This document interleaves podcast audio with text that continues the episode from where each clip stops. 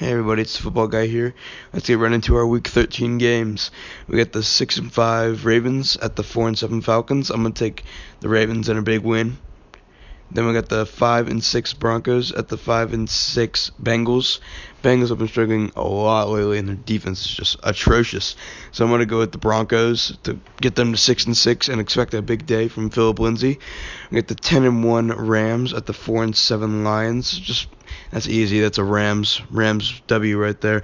We have the two and nine. Cardinals versus the 4 6 and 1 Packers. Packers have a 3% chance to make the playoffs, but hey, don't count them out yet taking the Packers. We get the four six and one Browns at the eight and three Texans. Texans looking to go win nine in a row, but I think Baker Mayfield does have a very good day. But I do think the Texans pull out a close one. We have this six and five Colts versus three and eight Jaguars. Colts have also won five in a row, and uh, Jaguars just continue to lose. I think they lost seven straight.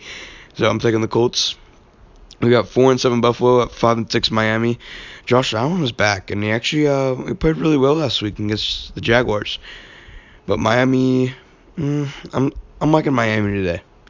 then we got the eight and three Bears at the three and eight Giants. Giants have won their last two out of three, and the Bears are again without Mitchell Trubisky. Matt Daniel will start under center for them, but I still think the Bears defense is good enough to cause way too many turnovers for the Giants offense, and the the Bears take that win right there. Then we have the six and five Panthers at the four and seven Buccaneers.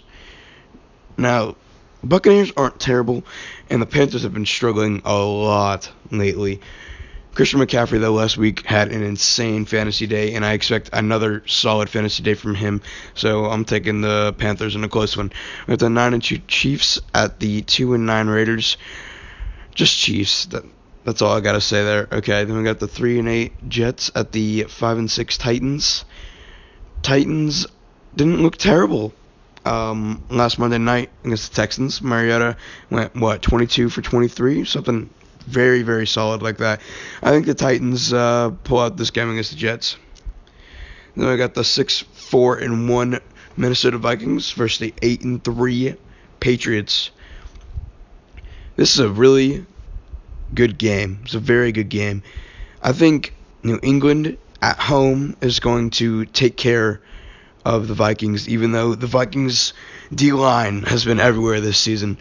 Then we have the two and nine 49ers at the six and five Seahawks. Seahawks have been on a bit of a roll, knocking off some pretty good teams, and I'm thinking Russell Wilson's gonna have a big day today. Then we have the 8 and 3 Chargers at the 7 3 and 1 Pittsburgh Steelers. This is the game of the day to me. And it's the night game. And I don't know if you can call it an upset or not, but I am taking the Chargers to beat Pittsburgh at Pittsburgh.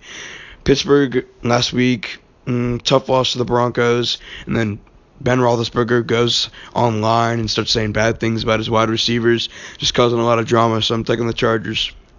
Then we have the Monday night game, which is the six and five Redskins at the five and six Eagles. This is another great game for big, big game for their division. I think Redskins still very injured, and I think Philly coming off a big win against the Giants. I think Philly takes care of business there. And then last Thursday was the Saints versus Cowboys. Yeah. Did you watch that game? Because if you did, you were shocked just like me. Cowboys beat the Saints 13 to 10. And no, I no way I thought the Cowboys would win that game, but yet here we are. Thanks for listening, everybody. Have a great day.